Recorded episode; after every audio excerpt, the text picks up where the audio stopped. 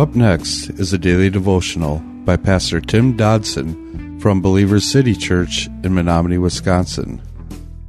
To subscribe to the podcast, visit burningdogradio.com and click on subscribe.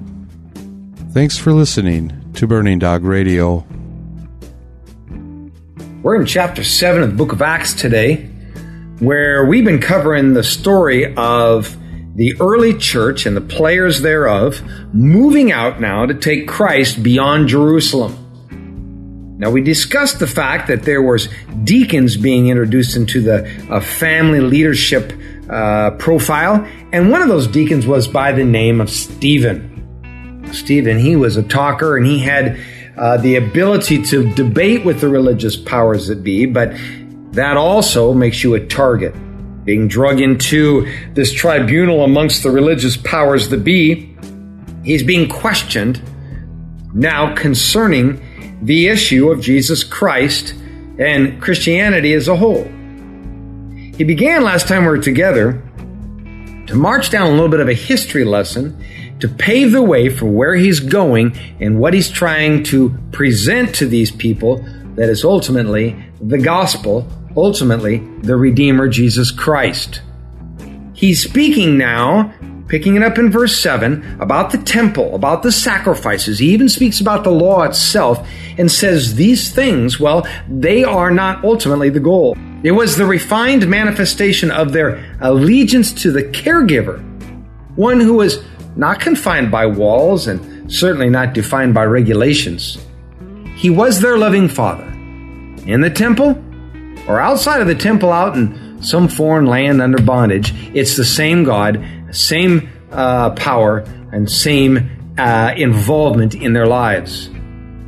So, verse 7, he starts and says, I'll judge the nation to which they will be in bondage, says God, and after that they will come out and serve me in this place. So, as throughout uh, much of the Old Testament, God often used pagan nations to kind of spank his children when they would get out of line, when they would not listen, when they grew hard headed, or as the Bible says, stiff necked, uh, and wouldn't listen. God would send somebody to put them under bondage for a time. Stephen here, presenting that historical evidence that God not only was the executor of that kind of uh, occurrence, but moreover, a statement that he had everything under his control, uh, looking at the bigger picture. We need to know that today, that God has everything under control, even when things seem uh, to be in chaos, as often they do in our life, as often as they would have seemed in the life of Stephen here in the book of Acts. He used whatever and whoever he wanted to, just as he uses whatever and whoever he wants to today to ultimately manifest his glory.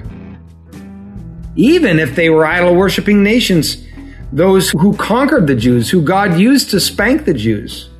God's plan was certainly not going to be deterred by the proverbial buddy system. Well, you know, this guy's my friend and this guy's not, so God wouldn't use the one who's not. Y- yes, he would.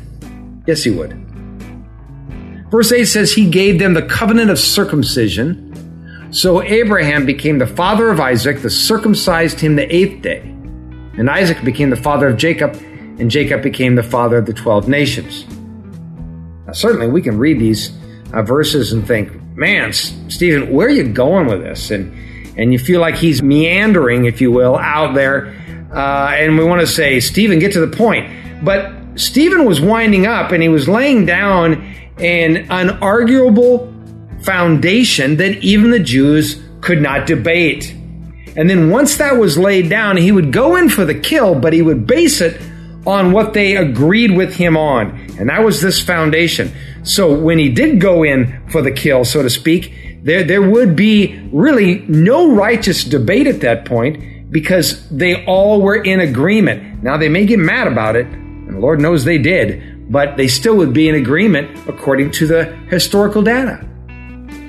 So God had given Abraham this covenant of circumcision to present a physical manifestation of a spiritual relationship, one in which he desired to have with them, and he desired to have with us.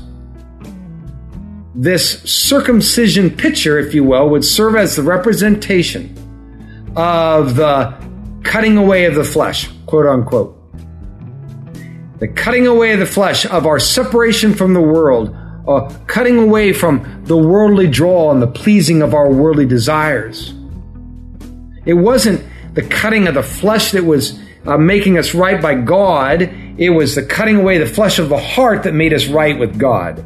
The cutting of the flesh was simply a, a physical manifest or or a reminder, like a like a good tattoo, or or maybe some of you have been baptized. A baptism does the same thing. Abraham was chosen, yet Stephen's pointing out he was chosen while he was uncircumcised. God's sign of covenant, and he wasn't circumcised. He didn't have the sign of covenant, and yet God chose him, not only chose him, but made him the father and founder of the nation of Israel. He stepped forward to God, but he did so not through these actions like circumcision, but rather through, a, rather through a relationship of faith. It wasn't by some physical or, or religious act in which he performed. It was through his heart towards God. More on this next time we get together. God bless. That was a daily devotional by Pastor Tim Dodson from Believer City Church in Menominee, Wisconsin.